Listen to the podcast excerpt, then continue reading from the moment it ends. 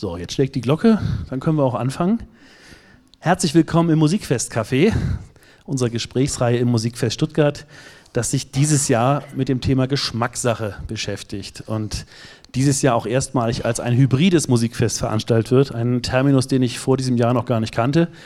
Ähm, also eine Mischung aus digitalen Beiträgen von Künstlern, die dieses Jahr leider nicht bei uns sein können, die wir natürlich trotzdem wieder einladen werden. Und diese Beiträge kommen auf unsere Homepage von der Bachakademie und Beiträgen, die wir live vor Ort produzieren und wo wir dann damals beim Planen sagten, so und wenn denn die Zahlen und Corona wollen, dann können wir die sogar aufmachen für Publikum und wir sind sehr glücklich, dass wir das können. Wir haben jetzt Konzerte also live vor Ort, wir haben die Gesprächsreihe hier mit Ihnen vor Ort. Zugleich nehmen wir es trotzdem auch auf und stellen es auf unsere Homepage www.bachakademie.de in die Mediathek, damit wir eben wirklich das auch abbilden können.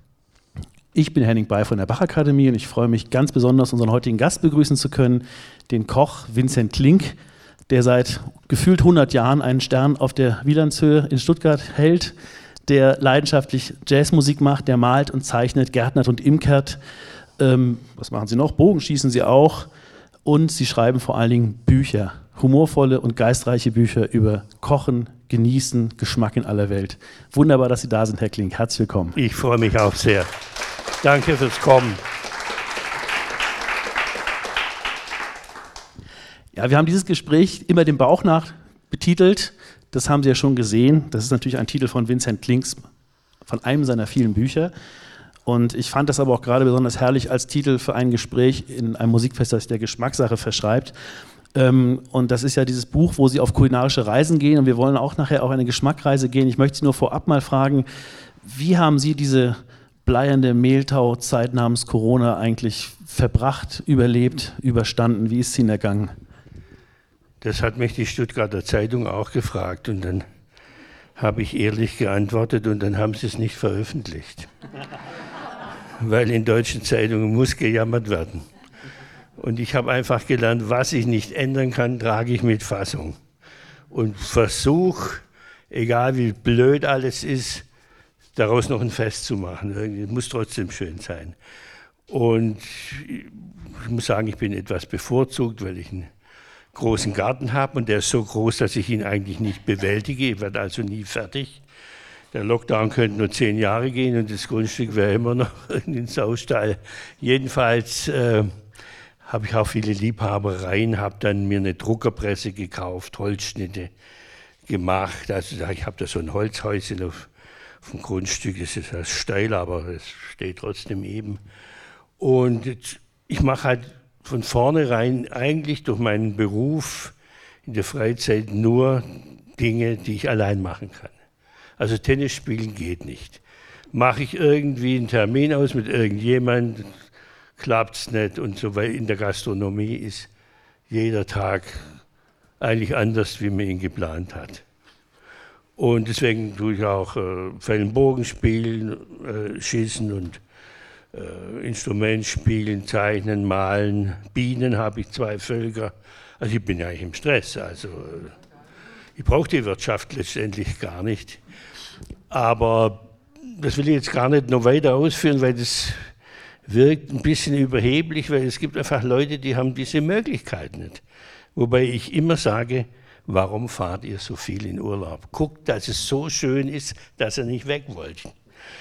Und das finde ich auch ganz wichtig und ich glaube, viele Schwaben machen das auch. Also äh, selbst eine Zwei-Zimmer-Wohnung kann man so machen, dass man sich einfach dort wohlfühlt. Und ich habe äh, 18 Jahre in Gmünd als Wirt gearbeitet, Wirtschaft gehabt und so wenig Geld verdienen, dass die Wohnung, da haben wir sowieso kaum gelebt, wenn wir da mal geschafft haben. Und in der Freizeit haben wir es in der Wohnung nicht ausgehalten. Und das hat mir aber dann auch zu Erkenntnissen verholfen in Italien oder Frankreich, Österreich. Als man ist wegfahren, jeden Sonntag hat man einen Ausflug gemacht, wenn man es daheim nicht ausgehalten hat. Und jetzt kommt der Lockdown es ist so schön daheim, dass ich es aushalte. Ist auch eine Altersfrage. Ein 20-Jähriger denkt über Lockdown ganz anders wie, wie jetzt ich. Weil für mich ist eigentlich Lockdown die ideale Lebensform. Also habe ich noch meine Frau, also das ist schon ein Fundament, das ist ganz wichtig, aber die lässt mich in Ruhe. und man frühstückt miteinander, ein bisschen Mittagessen miteinander und abends dann. Aber für mich ist es unvorstellbar, dass ich, oder ich sage es Ihnen, ich war, glaube seit 20, 30 Jahren auf keiner Party. Ich weiß überhaupt nicht, was das ist. Das hängt auch mit dem Beruf zusammen. Und äh, so ist man halt für sich selber der Entertainer, muss gucken, okay, man, viel Büroarbeit auch, äh, die ganzen, man hat ja auch Wirtschaftshilfen bekommen, also soll ich noch kriegen, also man braucht einen Haufen Geld, um das durchzuhalten. Also ich sage es Ihnen, wie es ist, der deutsche Staat schuldet mir jetzt 190.000 Euro seit Januar. Ja, das ist ja auch halb rum. Also wenn es umkehrt, das Finanzamt sind sie am nächsten Tag da. Aber und für viele Kollegen ist es sehr schwierig, so eine lange Durchstrecke durchzuhalten, bis das Geld endlich mal kommt. Nicht also für Lohnfortzahlung oder was es alles gibt und so weiter. Und das, diesen ganzen Behördenkram, den habe ich mir auch vom Hals geschafft und macht meine Tochter und meine Küchenchef und der Restaurantchef. Und ich bin eigentlich auf Wolke 7 glücklich. Das ist schön zu hören, weil man das selten eben in dieser Zeit hört, wie Sie gerade sagten. Und das finde ich. Aber wie gesagt, ich bin 72 und keine Party und ich muss auch nicht in der Theodor-Heuss-Straße sein abends. Trotzdem fehlt natürlich die Wielandshöhe. Und das wird, wird, glaube ich, jeder auch hier im Raum sagen. Selbst wenn Sie sagen, mir geht es eigentlich gut, ich will einen Dauerlockdown, das, das wollen dann vielleicht andere nicht. Dann kommen die Stuttgarter Wutbürger und demonstrieren bei Ihnen, dass Ihre Wielandshöhe zu ist. Nee, ich freue mich natürlich, wenn wir aufmachen. Auch, äh, das gibt mir Struktur. Also ich lebe jetzt ja so ein Rentnerleben. Es ist jeden Tag Sonntag. Ich habe mir extra so eine Computeruhr gekauft, dass ich den Wochentag weiß. Weil ich habe überhaupt nicht mehr durchblickt, wo sind wir. Und das fehlt mir schon und auch die jungen Leute, die ich habe 24 Serviceleute und, und Köche und die halten mich ja jung. Ich habe eindeutig für mich gemerkt, dass ich im Lockdown, wenn alles so bequem ist, glaube ein bisschen verblödet bin. Also es, es geht in diese Richtung. Ich war einfach nicht gefordert. Ich, ich kann es lassen oder kann es machen oder kann es nicht machen und das ist eigentlich nicht gut. Ein bisschen Zwang gehört zu einem guten Leben dazu. Ja, ich habe als, als reingeschmeckter Schwabe einen schönen Ausdruck gelernt, der fiel mir auch spontan ein, als ich an Sie gedacht habe. Sie sind ein schaffiger Mensch, Herr Klink. Sie, möchten, Sie sind umtriebsam, Sie, Sie möchten gerne viele Sachen für sich machen. Also nicht nur, dass man dauernd was schaffen muss im Sinne von sich den Buckel krumm schuften, sondern einfach auch im Sinne von, ähm, es interessiert mich so viel und das möchte ich machen. Was ich eben auch unterschlagen hatte, war, dass Sie auch eine eigene Zeitschrift gehabt haben, den Häuptling eigener Herd von 1999 bis 2013 mit dem Wiglaf Droste. Und das finde ich eigentlich sehr spannend. Ich habe mir mal so ein, so ein Kondensat in Taschenbuchform aus dieser Zeitschrift gekauft und habe darin rumgeschmökert. Und es ist ja ein ziemlich ja, es ist eine kulinarische Streitschrift, sagten Sie auch. Ein ziemlich streitbares, sarkastisch, ironisch, lustiges und doch auch sehr kritisches Organ gewesen. Ja, wir hatten immer gehofft, dass wir mal einen Verleumdungsprozess kriegen, aber dass wir richtig bekannt werden, aber das hat nicht funktioniert. Es war eine Zeitschrift mit meinem Freund äh, Wiglaf Droste. Er ist allerdings ein großer Dichter und Künstler und zur Mitarbeit nicht geeignet in der Redaktion. Ich, ich sage zwar immer, wir haben das miteinander gemacht, aber ich musste es alleine machen, weil er, er musste mal was korrigieren und er hatte den Computer zusammengeschlagen. Also das hau mit der Faust auf diese Tastatur und dachte, das wäre vielleicht sein Vokabelheft oder was weiß ich. Jedenfalls, das haben wir zehn Jahre gemacht mit, und immer einen einen bestimmten Zeichner, also FK Wächter, ähm, Tommy Ungerer und tolle Leute. Also das war eine große Zeit. Und äh, ich glaube, vor acht Jahren habe ich es aufgegeben, nach zehn Jahren, weil es ist nicht einfach,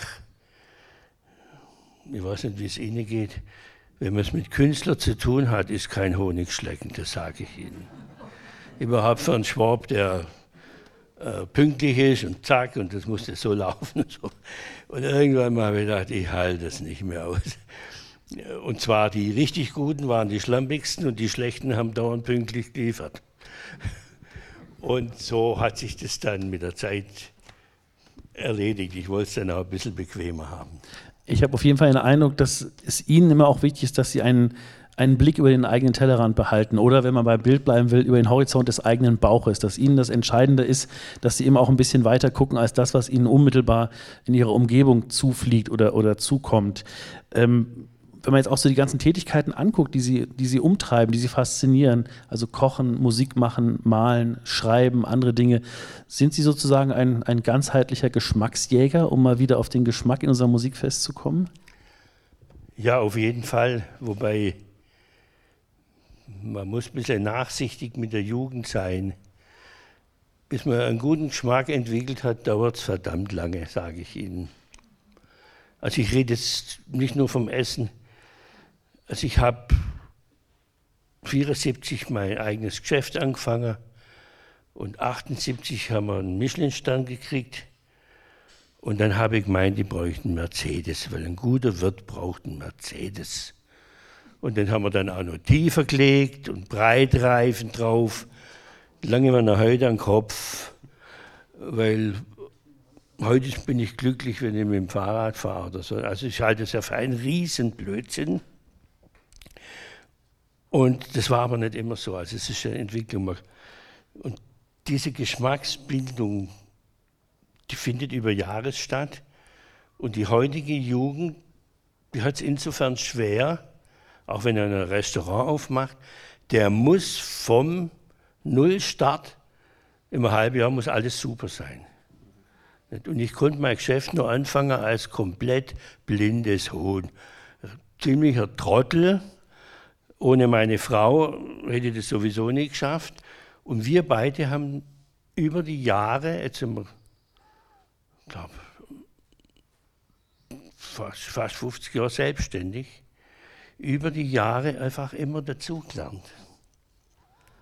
Also wenn ich die Zeit gehabt, allein wenn ich als Gastwirt in Schwäbisch Gmünd am Anfang hatte ich einen Bart ähnlich wie Fassbinder, so einen hängenden Chingis-Bart. Ich sah, sah aus wie so ein äh, irgendwie ein Unterweltgangster. Äh, Aber ich habe das dann gelernt, weil man, ich hatte auch gute Gäste. Also man muss schauen, dass man einen guten Stall hat. Die haben mir dann gesagt, Herr Kling, der Bart muss weg, so geht es nicht.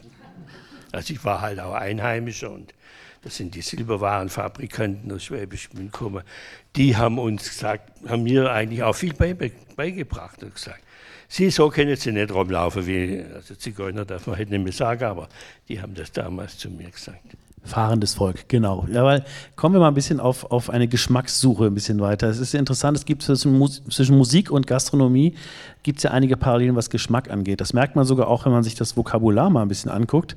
Äh, Im 18. Jahrhundert zum Beispiel haben die Zeitgenossen von Georg Philipp Telemann über seine Konzerte geschrieben, sie riechen nach Frankreich. Und äh, ein Leopold Mozart schreibt seinem Sohn 1778, als er auf dem Weg nach Mannheim ist, also eigentlich nach Paris, aber in Mannheim erstmal hängen bleibt, hüte dich vor dem vermanierierten Mannheimer Gu. Und eine Episode, die ich sogar später auch bei Ihnen auf der Homepage gefunden habe, die ich aber ohnehin erzählen wollte. Gioacchino Rossini in Paris bei einem Essen gefragt, wie er die Musik von Richard Wagner beschreiben würde. Er nimmt einen Teller und füllt ihn voll mit Soße und fügt, fügt ein Fitzelchen Fisch dazu viel Soße, wenig Fisch. Finde ich immer noch herrlich, wer das auf den Punkt gebracht hat. Also Geschmack ist äh, in jeder Hinsicht eine Sache, die sich heranbilden muss, die man auch formulieren lernen muss. Man kann auch nicht gleich formulieren, was sein eigener Geschmack überhaupt ist oder was Geschmack überhaupt sein soll. Ähm, so ganz kalt aus der Hüfte gefragt, wie würden Sie den Geschmack Ihrer Wielandshöhe beschreiben? Also die Küche, den, den Geschmack, den Stil. Das ist eigentlich eine ziemlich anspruchsvolle, ich sage nicht perfekt, ich hasse das Wort. Perfektion findet in meinem Leben nicht statt. Das halte ich für unmenschlich. Aber es ist eine sehr anspruchsvolle Hausmannskost. An dem, das deutlichste Beispiel ist eigentlich, man kann aus einem Camembert einen Orbatzen machen, also einen orgemachten Käse. Wenn Sie aber einen handgeschöpften Rohmilch kann man aus Frankreich haben. Tut man gut dran, daran nicht mehr rumzumurksen, weil der wird nie mehr besser. Den kann man nur noch verschlimmbessern. Und wenn man, das hat auch der Paul Bocuse gesagt, bei dem ich öfter war, und mein Vater war schon 1960 bei ihm zu Gast, der hat gesagt, äh, Köch braucht man eigentlich gar nicht. Man braucht nur gute Ware. Aber zu lernen, was gute Ware ist, da braucht es ja wieder einen Geschmack. Und selbst meine Frau, die ja auf Bier und was weiß ich, hat in einem berühmten Feinkostgeschäft in Stuttgart zwei Birnen gekauft. Sie kann auch nicht einkaufen, weil normalerweise lebt ein Wirt aus seinem Kühlhaus. Was halt da gerade da ist oder übrig ist, das isst man dann. Und er kauft sie ein Säckle Äpfel, ich beiß rein, total giftig. Also ich schmeckt es sofort. Also Spritzmittel und Kunstdünger, also Stickstoff, jede Menge. Und dann gucke guck ich da drauf und da steht da Neuseeland drauf, sagt, bist du nicht ganz dicht, kaufst ihn ab. Oh, da habe ich gar nicht drauf achtet, er war einfach so schön. Also sie, und da kommt dann das Visuelle und dann kommt der Geschmack. Auf der Birne stand übrigens äh, Südafrika drauf. Also genau das Gegenteil, was unser Berufsziel ist. Die beste Ware ist eigentlich immer aus unserer Gegend. Weil Kohlrabi aus meine, Südtirol oder so ist einfach nicht so gut wie von hier, weil die Zeit spielt bei Gemüse eine Riesenrolle. Das wissen wir ja vom Spargel. Und äh, alles kommt hier und ich muss sagen, wir leben in einem gesegneten Land. Das Einzige, was ich äh, von weit her kaufe, aus Süditalien, das ist die Tropea-Zwiebel. Merken Sie sich das, Tropea-Zwiebel. Da können Sie alles andere vergessen. Keine Blähungen, gar nichts. Nichts muffelt, alles. Wie sieht die aus, fragt jemand? Die ist knallrot, also ziemlich knallrot, wird in so Zöpfen und äh, die gibt es jetzt schon frisch. Aber man kann sie auch übers Jahr. Die werden eigentlich mit der Zeit ein bisschen schärfer. Man hängt die so auf den Zopf. Aber jetzt, ein Tropea kann man essen wie ein Apfel ist nicht, nicht scharf und so weiter. Und wenn Sie jetzt, ich war letzte Woche in Italien, ganz mit meiner Tochter auf Recherchen, da gibt es, also Venetien, es geht um Venetien, und da gibt es ein Gericht, das heißt Sarde in Saor. Das ist nichts anderes wie von meiner Stettiner Oma ein Brauthering, in, also in Mehl gewälzt, Braute und in, in Essigwasser eingelegt. Und dann kommen noch so ein bisschen aufgekochte Tropea-Zwiebeln dazu. Es gibt nach in Italien auch andere gute Zwiebeln, aber die sind anders wie die deutschen. Die deutschen sind entweder ganz wässrig, das ist die sogenannte Metzgerzwiebel, oder die Haushaltszwiebel ist einfach scharf. Das ist halt auch, auch nicht schlecht, wenn man es Gulasch macht oder so, aber für, für ein Fischgericht. Und da habe ich dann diese Sardinen, die eingelegten, und meine Tochter ist Gott sei Dank genauso veranlagt wie ich, dass sie auch das isst, was andere nicht mögen. Also mit meiner Frau brauchen wir gar nicht mehr fortgehen. Das schmeckt ja fast gar nichts mehr und so weiter. Und wir tun uns auch schwer mit ausgehen, weil nicht unbedingt schlecht kocht wird, sondern die Produkte sind nicht wirklich gut. Und daran sind aber viele Köche selbst schuld, weil man muss immer suchen. Man darf nicht denken, jetzt habe ich die beste Zwiebel der Welt, sondern vielleicht gibt es nur bessere. Und das ist dann die beste.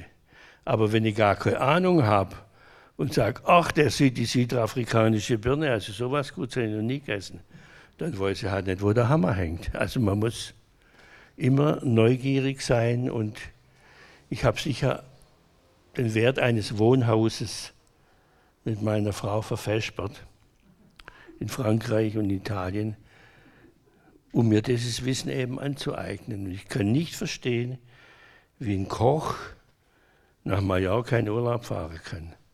Obwohl es da ja auch tolle Hotels gibt im Inland und so weiter. Aber man muss als Koch gucken, wo gibt es gutes Essen. Also die erste Adresse ist Lyon. Wer nicht in Lyon war, hat einfach ein Defizit. Ja, das ist genau wie bei Ihnen. Kommt einer ins Konzert und hat noch nie einen Bach gehört.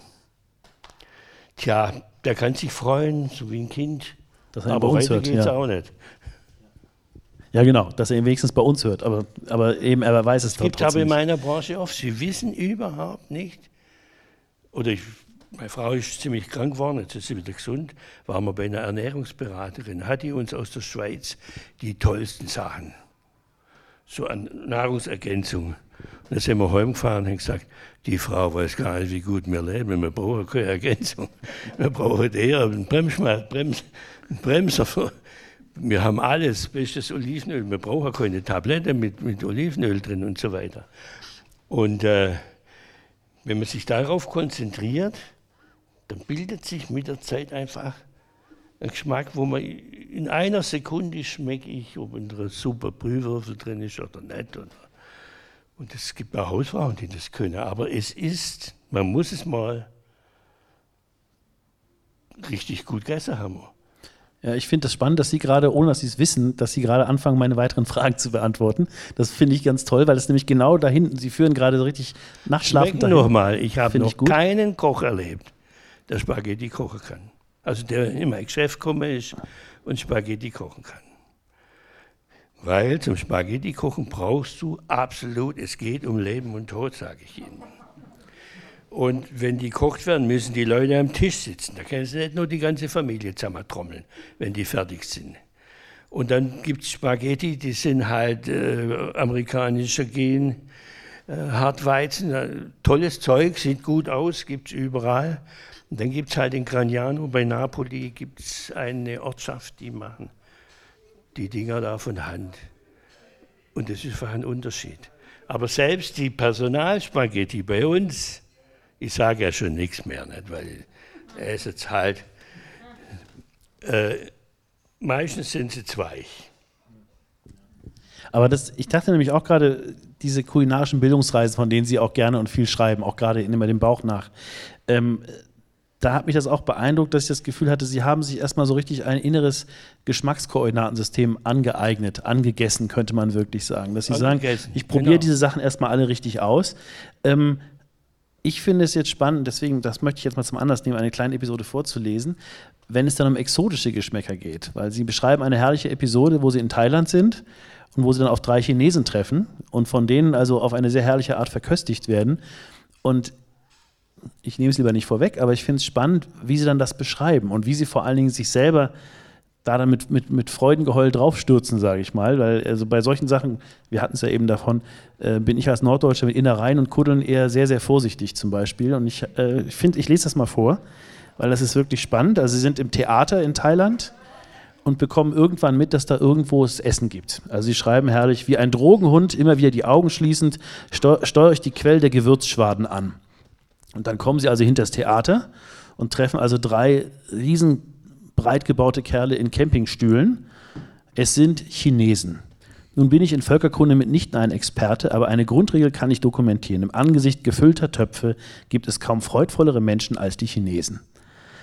Meine Kolosse vor Ort sind in geradezu quietschender Laune. Quiekend wuchtet sich einer aus dem Campingsessel, schnappt sich eine Schöpfkelle in Kantinen King-Size-Format und füllt Suppe in eine flach abgesägte Bierdose, Blechdose.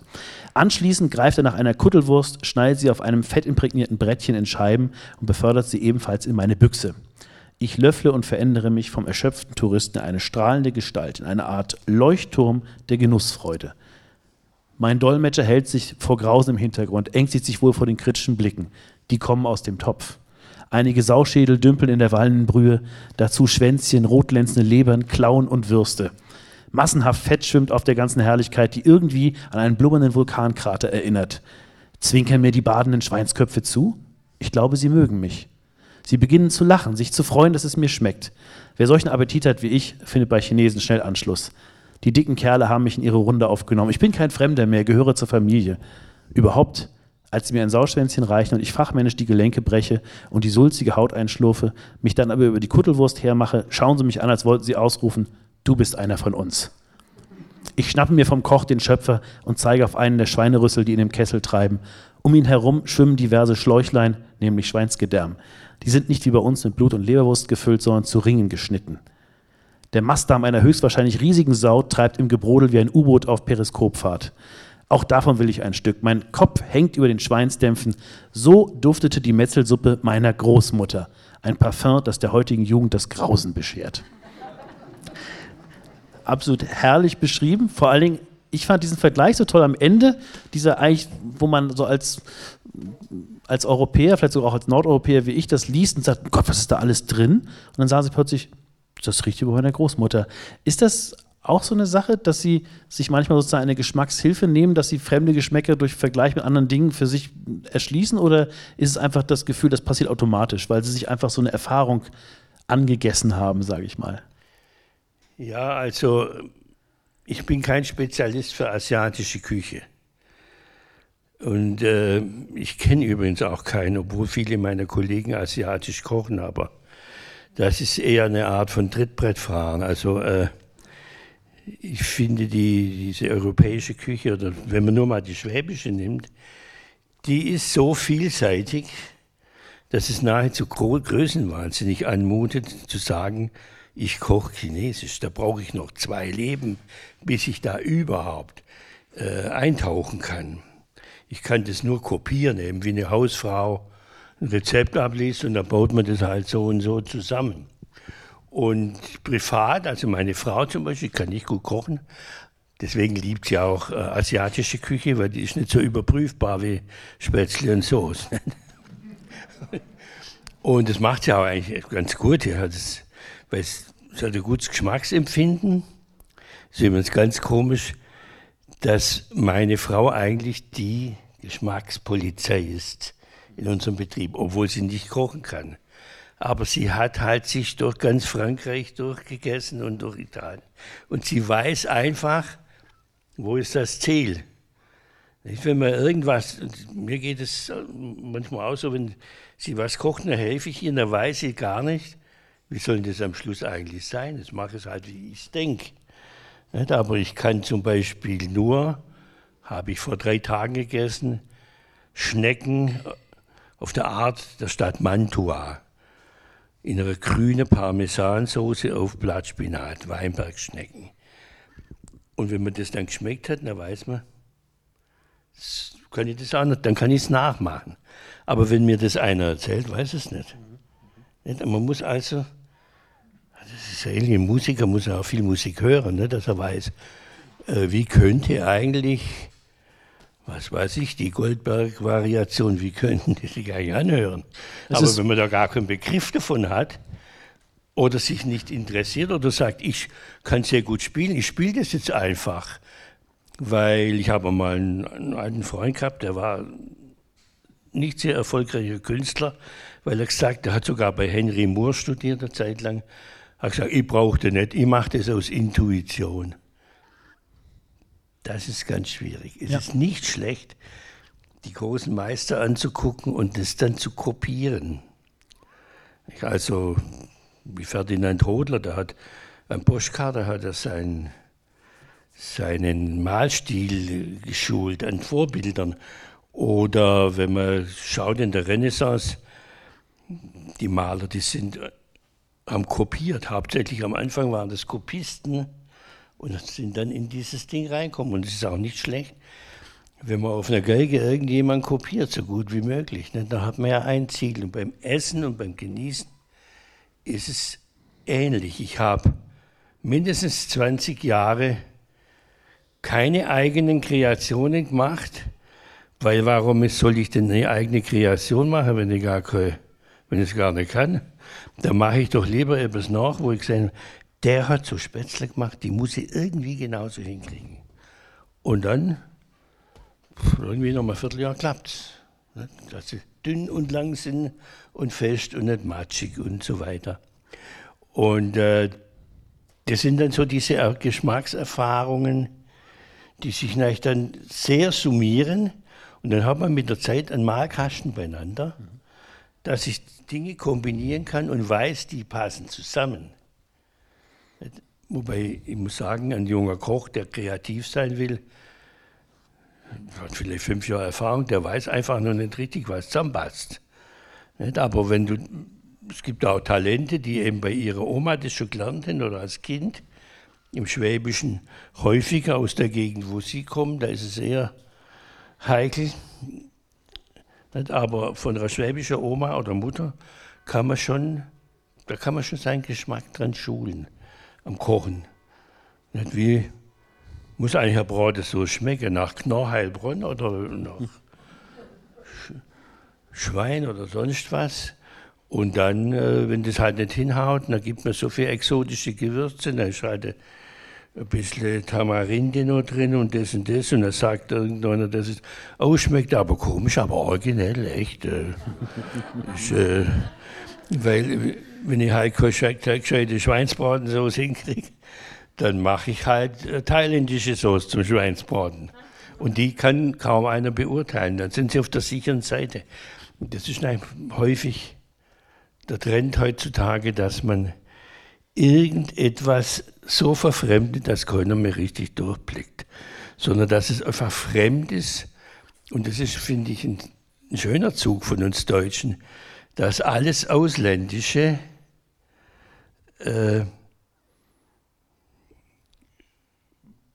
gern nachgemacht wird oder auch gern gegessen wird oder auch bei den Autos gern gefahren. Also zum Beispiel, also eine, heute käme niemals mehr jemand auf die Idee, ein Auto als Volkswagen zu nennen. Das, das heißt, heißt äh, sagen wir, Porsche war einfach ein guter Name oder Mercedes ist auch ein guter Name. Aber wenn Sie, ich mache mir immer einen Spaß draus, wie die Autos heute genannt werden, Coleos, okay, das ist ein Geländewagen, denke ich mal, ein japanischer oder so. Und diese Bezeichnungen, auch auf den Verpackungen, da wird einfach meistens viel Gas geben. Und auf der Speisekarte ähnlich auch. Da erwartet man, da weiß der Teufel was. Es gibt auch, also meine Frau hat mir kürzlich erklärt, was Karambole ist. Das, äh, Avocado zerhackt irgendwie. Ich habe nicht Avocado noch nie mega, das ist einfach nicht mein Kulturkreis. Äh, wenn ihr Fett will, dann nehme ich Butter oder Olivenöl. Aber das ist eben meine Richtung. Und das, wenn jemand vegetarisch lebt, dann geht er in eine andere Richtung. Das hat alles seine, seine Berechtigung. Und ich habe mich bloß aufs Alter darauf spezialisiert, dass ich die Dinge koche, die die, die die Jugend nicht mehr kann oder nicht mehr weiß. Sie haben auch in Ihrem Tage- und Rezeptbuch, haben Sie mal in einem Eintrag äh, die Überschrift geschrieben, wie entsteht ein neues Gericht? Und das fand ich sehr interessant, weil Sie nämlich gesagt haben, Sie überlegen sich das Rezept, schreiben es in Ihr Buch und dann zeichnen Sie es. Und da habe ich mich gefragt, ist das Zeichnen, Sie haben es ein bisschen schnoddrig dann formuliert nach dem Motto, dann komme ich erst mal wieder auf den Boden, deswegen zeichne ich das erstmal. Aber ist das auch eine kleine Art von Visualisierung, dass Sie sich vorstellen wollen, wie, wie sieht dieser Geschmack auf dem Teller aus? Ja, aber es geht aber auch darum, wie es an den Kunden kommt. Wissen Sie, eines meiner Lieblingsgerichte, eines der besten Gerichte der Welt ist der Rindsgulasch. Der dauert aber acht Stunden, deswegen ist er aus der Mode. Da muss man sehr früh aufstehen. Und in Zeitschriften, in Gourmet-Zeitschriften kommt das auch nicht vor, weil Fotografen hassen Gulasch. Sie werden in einem Feinschmeckerheft oder im Kochbuch kaum ein Gulaschfoto sehen, weil es sieht halt aus wie ein Scheißhaufen. Ne? Das ist einfach so. Und es gibt Gerichte, die sehen einfach nicht gut aus. Oder erinnern Sie sich an eine Abbildung von Kuddeln? Also die sind auch relativ selten abgebildet.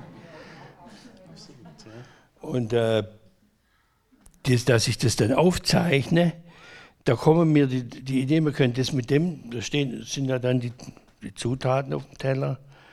Meinetwegen Lammkeule, Bohnen, okay, kann man machen. Aber wie wäre es eigentlich mal mit einer gekochten Lammkeule, wie Siedfleisch und dann auf Blattspinat und dann würzen wir den wie die Florentiner mit etwas Sardelle, weil bevor es Knorr und Maggi gab, war die Sardelle der Geschmacksverstärker. In jedem Fleischrezept der Jahrhundertwende, also 19. bis 20. gibt es die Sardelle. Also bei Escoffier und bei diesen alten Meistern. Und was macht meine Frau heute Mittag in ihre Asien-Gemüsepfanne? Äh, Fischsoße macht, also äh, Fischwürze. Das ist eigentlich das Gleiche.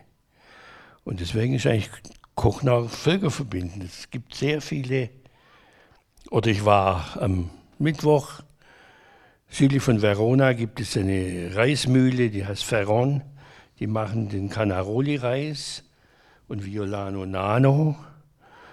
Und der Reis kam von Asien in dieses Land, oder Marco Polo, irgendwie so ähnlich.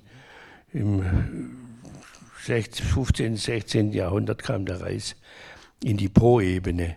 Und das ist auch wieder so etwas Völkerverbindendes. Aber in, muss ich Ihnen sagen, in Italien ein, ein Risotto zu essen, äh, war ich eigentlich nie zufrieden.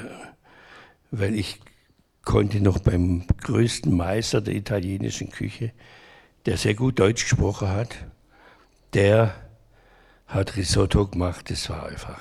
Der hieß Gualtiero Marchesi, der hatte drei Sterne in Mailand und der nahm aber die Hälfte des Risottos war Butter. Das Ding war cremig, das können Sie mir glauben. Aber gegessen haben das keine Deutschen, sondern Italiener. Als separates, ohne eine Beilage, gibt es nichts dazu, gibt es nur diesen Risotto und vielleicht zwei Esslöffel. Ende. Und das ist ja das Problem. Nicht? Also überhaupt der Schwab satt ist man, wenn es einem schlecht wird. Und,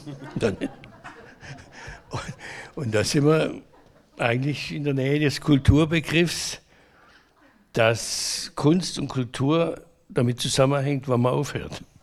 Das passt sehr schön zur letzten Woche. Da hatte ich den Monsignor Hermes hier und habe über Todsünden geredet und über Völlerei und ähnliche Dinge und Mäßigung und so. Da sind wir eigentlich auch genau dabei. Aber ich wollte noch mal ein bisschen ähm, dahin kommen, weil Sie auch schon angefangen haben, jetzt mal aus der Hüfte ein, ein Menü oder erstmal ein Essen, einen Gang zu konzipieren, ähm, wollte ich in die Richtung noch mal gehen. Ich habe von Eckhard Witzigmann in dem Vorwort zu Franz Kellers Buch Vom Einfachen das Beste, habe ich einen Ausschnitt gelesen, der mich sehr interessiert hat. Da hat er geschrieben, wenn Sie Ihr Schnitzel in dem Bewusstsein essen, dass dafür ein ganzes Tier geschlachtet wurde, wissen Sie viel mehr, zum Beispiel, dass Fleisch nicht jeden Tag sein muss und dass andere, oft unterschätzte Stücke wie Kalbsbacken, Ochsenschwanz und Schweinepfoten ebenso Delikatessen sind wie ein Filet. Man muss sie nur richtig behandeln und zubereiten können. Hier sage ich nur Nose to Tail. Und das haben Sie ja auch oft genug propagiert. Bestimmt das auch Ihre Speisekarte, wenn Sie eine Karte machen und Sie sagen, ich habe zum Beispiel ein ganzes Lamm, dass Sie versuchen wirklich mit allen Bestandteilen dieses Lamms die Karte zu bestücken? Klar, gibt es Lammleber. Beim Kalb ist fast noch extremer. Da haben wir also dann die Kalbsleber, wir haben die, die Kalbskuttel, wir haben den Kalbskopf. Die Füße nehmen wir für Gelee. Also man kann ja Gelatine in so Platten kaufen. Das machen wir alles selber. Aber diese Platten, das wird ja meistens aus Schweineschwarte gemacht. Natürlich gereinigt und, und, und in Fabriken hergerichtet. Und äh, man glaubt ja immer, dass diese Sachen so aus der Mode sind, aber ich habe acht, vier Köchinnen und vier Köche als hübsche junge Leute. Die machen mir täglich Spaß. Ich habe sogar Köchinnen, man sagt ja immer, äh, das schwache Geschlecht ist ein völliger Blödsinn. Die sind zäher wie die Köche, das ist überhaupt kein Problem. Die schleifen Riesentöpfe durch die Gegend und zwar immer freudig. Und die sind bei mir, weil wir Kuddeln machen, Leber machen, alles Zeugs, wo keiner mag. Und wir haben trotzdem die Kundschaft dafür gefunden, also die gibt es. Und äh, eine Leber irgendwo zu essen, das würde ich selber nie machen.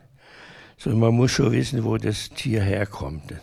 Und ich finde es toll, dass es jetzt Gaststätten gibt, die schreiben drauf, äh, wo kommt das Viech her, wo ist der Bauer und so weiter. Das ist insgesamt eine sehr gute Entwicklung. Also als ich mein Geschäft angefangen habe, war die Krönung der Feinschmeckerei ein Filetsteak Hochs und grüne Pfeffersoße. Das war's. Das war gehobene Küche. Der Rest war Rostbrot und Spätzle. Alles gut. Und mittlerweile hat sich aber auch durch die Reiselust der Deutschen ein unglaublicher Mut für, für seltsame Gerüche und so weiter entwickelt. Man kann halt mit Deutscher fast alles vorsetzen und er isst. Wenn es gut ist, natürlich okay. Ja klar, das Bewusstsein setzt sich ja zum Glück auch durch, dass die Leute auch Qualität wollen und auch schätzen. Natürlich ja, überhaupt im vegetarischen Bereich, das ist vielleicht die halbe Miete von meinem Beruf. Da kann man wirklich zeigen, was man kann als Koch. Sie haben nämlich auch in Ihrem Tagebuch geschrieben, witzig, das ist nämlich genau meine nächste äh, Sache gewesen. Da haben Sie eine Überschrift, äh, ein Posten für die besten Leute. Da haben Sie geschrieben, wir haben vor einiger Zeit mit einer langen Tradition gebrochen. Bisher stand immer der Posten des Sauciers in der Hierarchie der Profiküche ganz oben. Nun ist bei, bei uns eins tiefer gerutscht, der Entremetier, also der Mann, der, um das unsägliche Wort Beilagen zu nehmen, nicht zu nehmen, Suppen, Gemüse, Kartoffeln, Nudeln, Risotto oder Spätzle macht, ist dafür eins höher gerückt. Das heißt, da hat sich auch was verschoben über die Jahre. Ja, ist ja im Grunde eigentlich viel schwieriger. Also wenn man da in die Tiefe geht bei Gemüse, ich weiß gar nicht, warum man exotische Gemüse braucht. Also wir haben hier eine Gemüsevielfalt und, und man denkt bloß oft nicht dran. Das fängt beim kleinen Weißkohl an, die gibt es jetzt schon, die sind bloß so groß und die sind besser wie die äh, im Herbst dann, wo man Sauerkraut macht. Also unglaublich oder oder Rapa und selbst äh, auch aus Italien gibt es natürlich Gemüse, die hier jetzt schon angebaut werden.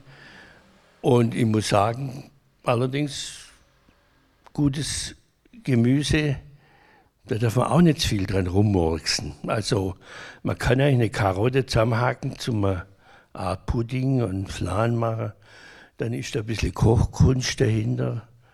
Aber besser schmecken wie eine normale Karotte tut es letztendlich auch nicht.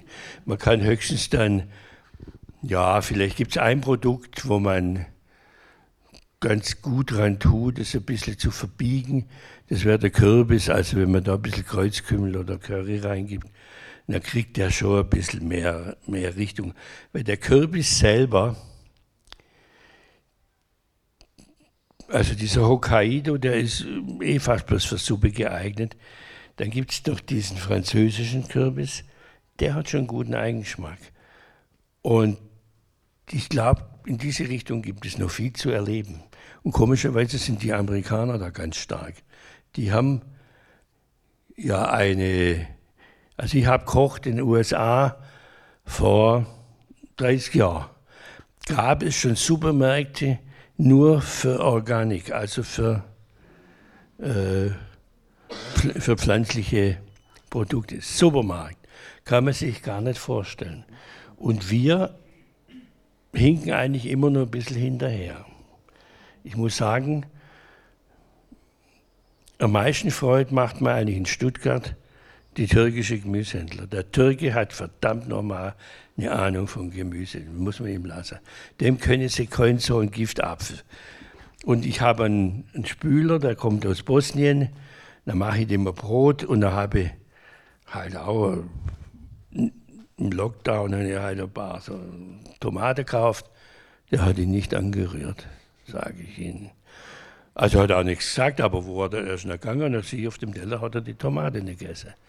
Habe immer schon meine Gedanken gemacht. Also der ist nicht mit dem Auge. Mein Freund Wiglaf Trofze hat mal gesagt, derjenige, der hinschreibt, das Auge ist mit, dem gehört der Arm abgebissen. Drastischer kann man es nicht sagen. Ähm, aber von wegen Auge ist mit, der von Ihnen schon erwähnte Paul Bocuse hat noch einen Spruch gebracht, der hat gesagt, in einem Restaurant macht die Küche nur 20 Prozent des Erfolges aus. Am wichtigsten ist das Ambiente, die Haltung des Chefs. Das große Restaurant ist ein Theater. Was halten Sie von so einem Spruch? Vielleicht passt es ja bei ihm, aber ist die Bilanzhöhe ein Theater? Nein, sicher nicht. Ja, ist schon. Und zwar, wenn wir ein neues Gericht haben, ganz egal, vielleicht Spinatnödel zum Beispiel, eine Delikatesse. Und dann verkauft sich das wie verrückt. Die ersten fünf Tage. Aber meine Tochter oder die dann im Service sind, haben sich dann an den Knödel gewöhnt. Und der Gast merkt intuitiv, die sind immer richtig heiß drauf mit ihrem Knödeln. Und plötzlich wird er weniger, wird er weniger bestellt.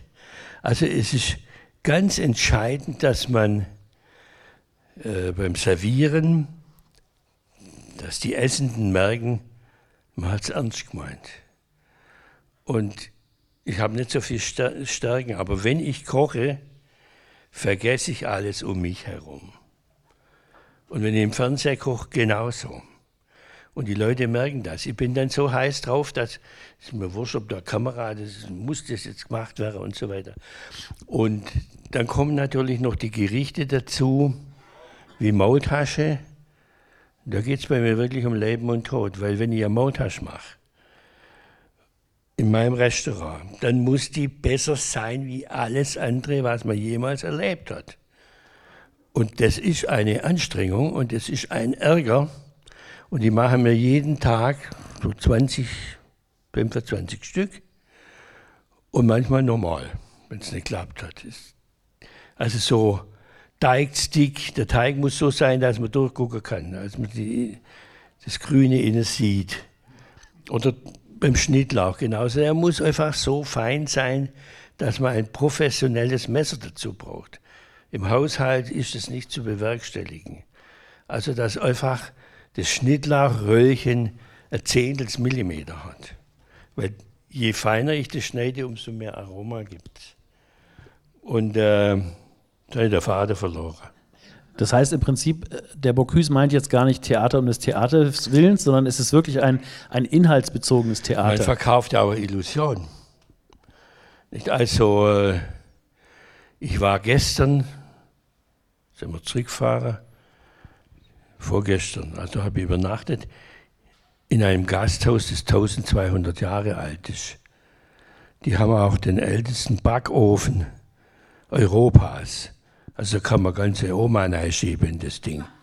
Äh, der ist aus dem 14. Jahrhundert, glaube ich. Und das ist im, im Val Mystère, also das, an der italienischen Grenze. Da ist auch ein Kloster, da ist nur eine Statue von Karl dem Großen, original. Aus dem Jahr 800 ist es da. Und in, zur gleichen Zeit wurde auch die Gaststätte gebaut. Und, und da kommt man dann rein, dann ist da der Seniorchef, der ist 80, der will dauernd aufhören. Seine Kinder interessieren sich nicht. Das Ding ist eigentlich ein Weltkulturerbe, diese Gaststätte. Dann gibt es da nur ein Essen, also ein Menü, immer eine Suppe. Jetzt gibt es Erbsen, also Erbsensuppe. Im Herbst war ich dort, da gab es Lauchsuppe. Also heute, vorgestern Erbsensuppe. Dann kam ein Salat aus dem Garten, also so hin. Und der alte Herr hat, der meint es richtig ernst. Das ist sein Ding. Und die Bediensteten sind genauso drauf. Ist, die hat er so erzogen. Da war er ein bisschen betreten und gesagt, normalerweise gibt es ja immer Hirschgulasch. Und es gibt nur das eine Essen. Nur wer es nicht mag, soll halt woanders noch. Es gibt einfach das. Und dann hat dann habe ich gesagt, das war ein Sauerbrot, was wir gekriegt haben. Das war fantastisch. Mit Kartoffelstock, also Kartoffelpüree und ein bisschen Bohnengemüse und so. Und es hat Wahnsinn. da können Sie mit, mit drei Sterne Küche, können Sie völlig vergessen. Weil der Mann erstens mir seine Stimmung oder auch das, die Bediensteten die Stimmung mir gegeben hat Vielleicht auch die Illusion, das ist ja eigentlich völlig wurscht. Nicht? Also ich war einfach im siebten Himmel mit meiner Tochter und er hat dann erzählt, wie es zu dem Haus gekommen ist. Hat er sicher schon tausendmal erzählt. Also beim letzten Mal, wo ich dort war, ich bin jetzt das vierte Mal dort. Und ich rate Ihnen, wenn Sie nach Meran fahren, dann fahren Sie übers Unterengadin, da über den Ofenpass, wo der Natur der Park, Naturpark ist und dann gibt es. Und das ist ein Kraftort. Das Klosterort, das sind neun Nonnen. Wenn Sie da reinkommen, merken Sie, hier wackelt die Wand.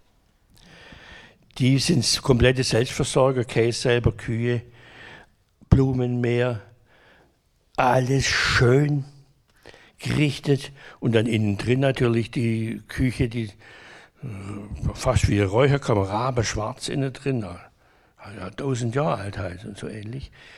Und die, diesen Geist, den müssen Sie auch in ein, in ein Restaurant bringen. Aber Sie dürfen, und das muss halt dann auch passen. Also ich finde italienische Küche in Deutschland selten, also richtig gut nie.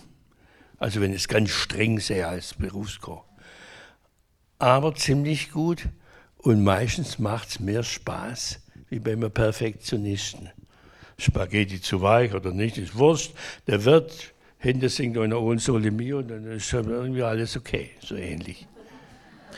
Mir hat äh, am letzten Samstag einer von den beiden Juniorchefs vom Oggi erzählt, dass er bei Ihnen ein Praktikum gemacht hat. Und in der Küche. Ja. Und da habe ich wirklich gestaunt. Da habe ich gesagt, äh, Moment, aber Vincent Link kocht jetzt nicht rein italienisch. Da meinte, egal, man muss immer von den Besten lernen, man muss sich immer was zeigen lassen, man kann immer was lernen. Das fand ich absolut faszinierend. Der hat mir auch verraten, dass Sie früher auch ab und zu bei ihm gegessen haben. Ich gehe da manchmal hin, weil es schnell geht, funktioniert und ist nie schlecht. Ich finde es eigentlich auch ganz gut. Ja. ja. ja. Ist wirklich.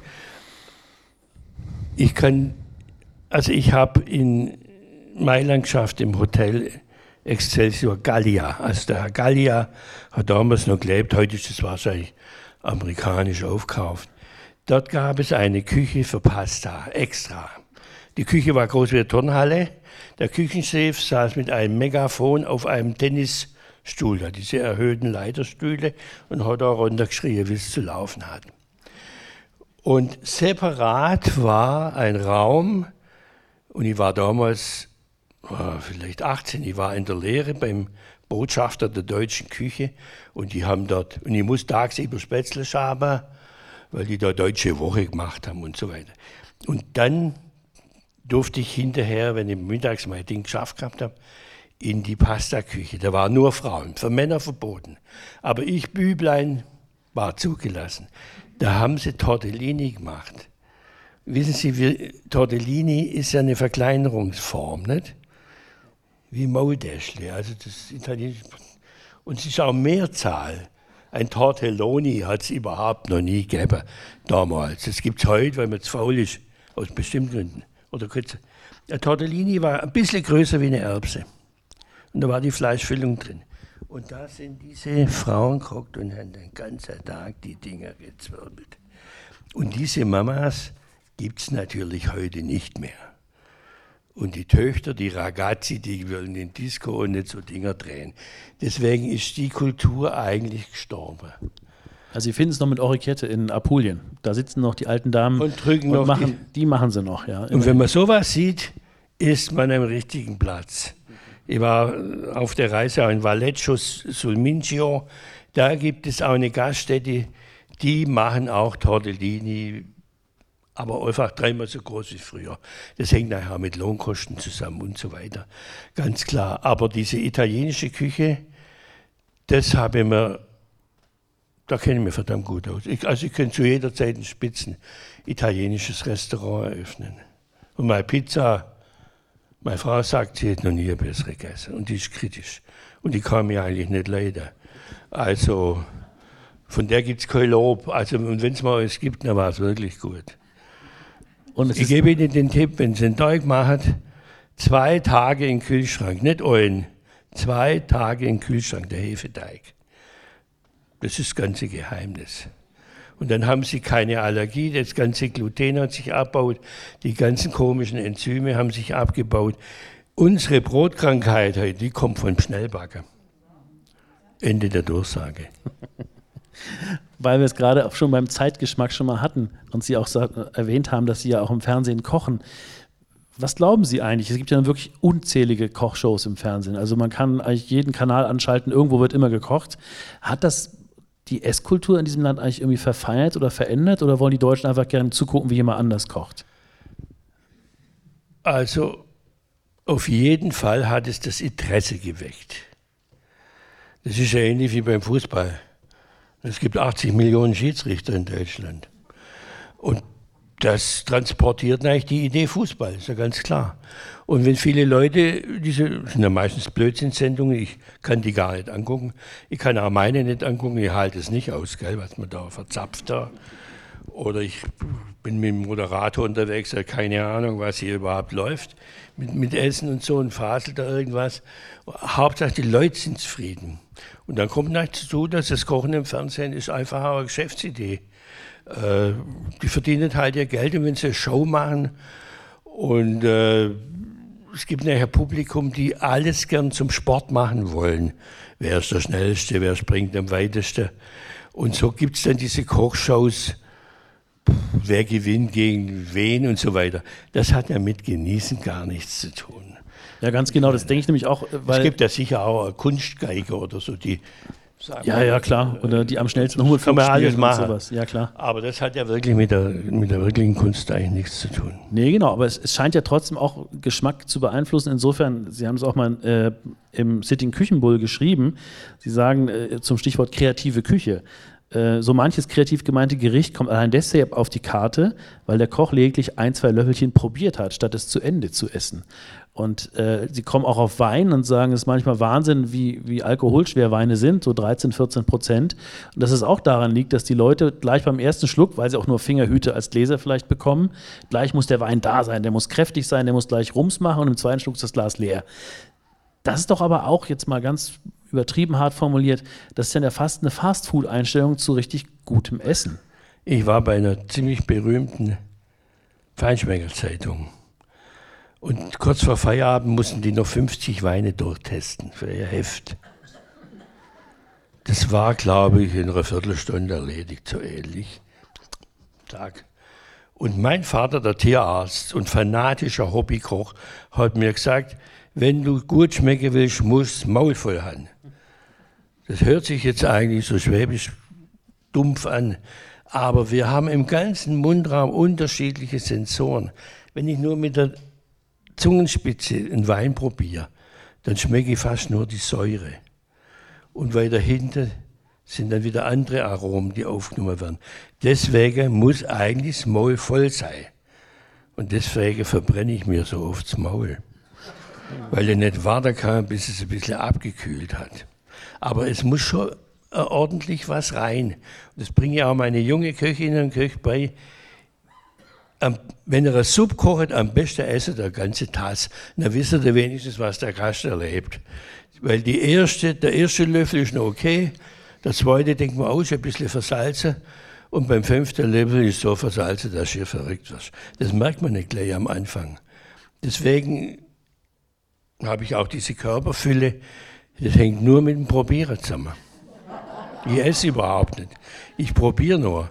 Und zwar manchmal drei, vier Mal, wenn es gut ist. Also, so Finde ich sehr sympathisch. Ich weiß auch in diesem Weinbuch, was ich da unten liegen habe, was Sie auch mit Wiglaf Droste zusammen gemacht haben, ich glaube, da ist das, da haben Sie auch geschrieben, dass man eigentlich einen Wein erst beurteilen kann beim zweiten Glas. Das fand ich sehr sympathisch. Ich habe in meinem ganzen Leben noch nie eine Weinbegleitung im Menü gegessen. Da will man, da geht Hochzeitstag, hat man immer gut essen. Menü mit fünf Gängen, fünf verschiedene Weine. Völliger Blödsinn. Man muss, man braucht bei einem guten Wein mindestens ein Viertel, bis man drin ist in dem Wein. Und dann macht es erst richtig Spaß, dann kommt es ja erst. Deswegen trinke ich immer eine Flasche. Und das ist fein. Sie sagen sicher, äh, wir sind Alkoholiker oder so. Meine Frau hat einen Leberwert von 35. Besser geht's nicht. Trinkt jeden Tag anderthalb bis zwei Flaschen Weißwein. Jeden Tag, seit 30 Jahren. Und in Italien ist das ähnlich. Ähm, was man natürlich nicht haben nach Nietzsche, und das ist ein bisschen deutsch, dieses viehische Nachgussbedürfnis der Deutschen. Das darf man nicht machen. Man muss es machen wie in Italien. Zum Essen, dann abends auch wieder ein bisschen und dann ist das in Ordnung. Und wir Deutsche vertragen das aber nicht. Ich kann zum Beispiel im Geschäft mittags kein Wein trinken, dann wäre ich müde, dann geht nichts. Erst wenn es dunkel wird. Jetzt in Italien, ich, der Autofahrer, trinke eine ganze Flasche Wein. War stocknüchtern. Also nein, mit viel Wasser und Sprudel, weil es war so heiß. Und ich bin nicht müde. Also es kommt auch auf die innere Einstellung an, wie man das aufnehmen kann. Und diese, die Lebensweise der Südländer, auch in Spanien, trinken, hocken die, die Alte schon in der Wirtschaft mit, dem Rotweingläschen morgens um Zähne und werden steinalt. Also, aber sie haben einen anderen Lebensrhythmus, für den wir Deutsche nicht richtig begabt sind. Deswegen habe ich gar keine Angst um Deutschland.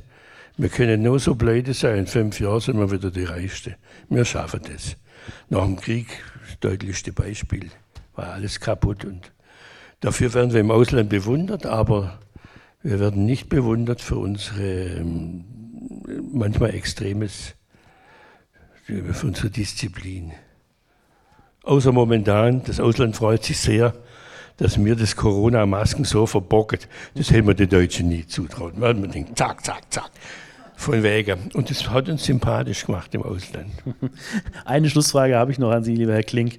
Ähm, das fand ich nämlich auch ganz interessant. Das Gourmet-Magazin der Falstaff hat 2016 ihre Wielandshöhe als bestes Gasthaus Baden-Württembergs ausgezeichnet. Und da könnte man jetzt ja denken, dass, ein, dass jemand, der ein Sternenlokal hat, sagt, sag mal, seid ihr im Klammerbeutel gepudert? Und Sie haben gesagt, und das fand ich herrlich, ich bin froh, dass Sie erkannt haben, um was es mir geht. Sie haben sich darüber gefreut. Also ein Wirtshaus Wielandshöhe, Sie sagen ja auch, ich habe eine Wirtschaft. Das ist für Sie von Ihrer Einstellung, von Ihrer Grundidee, was Sie da machen wollen, völlig in Ordnung. Ah ja, wenn Sie überlegen, dass McDonalds sich Restaurant nennt, dann ist es nicht schlecht, wenn man sich ein bisschen absetzt. Und eine Wirtschaft, das ist auch wirklich mein Beruf. Äh, es gibt sehr viele gute Köche in Deutschland, aber es gibt keine guten Wirte oder ganz wenig. Weil Sie können mit 25 kein guter Wirt sein. Aber wenn Sie mal 50, 60 sind, weil der Wirtberuf ist ein psychologischer Beruf. Sie müssen jeden, der eine, da sehen Sie, da liegt sein Schlüssel mit dem das, das Porsche-Zeichen drauf auf den Tisch. Okay, ich weiß Bescheid, alles klar. Da sagt man mal, äh, gehört da schöne Porsche da draußen rein? Ja, da, alles prima. Dann haben Sie einen Stammgast gewonnen, verstehen Sie? Also man muss da äh, nicht, oder ich habe auch Greenpeace-Fahrräder kürzlich mal vor, der, vor dem Lockdown vor der Tür gehabt. Und ich habe die nicht erkannt, die Typen. Gell? Also normal haben doch die Birkenstock-Sandale oder irgendwas. Jetzt kommen die da mit so zwei alte Göppel daher. Und da müß, man muss dann im Gastraum eine Heimat schaffen. Und das macht eine Wirtschaft. Und wenn jemand Restaurant sagt, ist das nachher in Ordnung. In der Tradition her sind wir ja auch ein Restaurant, vielleicht sogar ein Luxusrestaurant. Aber das Wort Wirtschaft signalisiert mir eine Solidität. Deswegen sage ich auch gern, ich bin zwar Koch, aber eigentlich bin ich Wirt. Ich muss das alles zusammenhalten, dass sich alle wohlfühlen. Und nicht nur die Gäste, sondern auch das Personal muss sich wohlfühlen. Und deswegen Wirtschaft. Und Wirt ist ein wunderbarer Beruf. Sie müssen bloß die rechte Kundschaft haben. Wenn Sie ein Idiot der Kundschaft haben, wird die Sache blöd. Anders sind Sie meistens selber auch ein Idiot, weil das passt nämlich immer irgendwie ein bisschen zusammen. Wunderbar, das passt eigentlich genau, denn dann merkt man, was auch zu einem Geschmack dazugehört. Eben auch die Gastgeberrolle, die man auch hat, das Ganze, dass alle sich wohlfühlen, ihre Leute wie auch die, die zu ihnen kommen, das alles mit dem Essen zusammen, dem Ambiente, schafft einen Geschmack. Lieber Herr Klink, ganz vielen Dank für das schöne Gespräch. Ich bedanke mich auch. Danke für Ihr Kommen.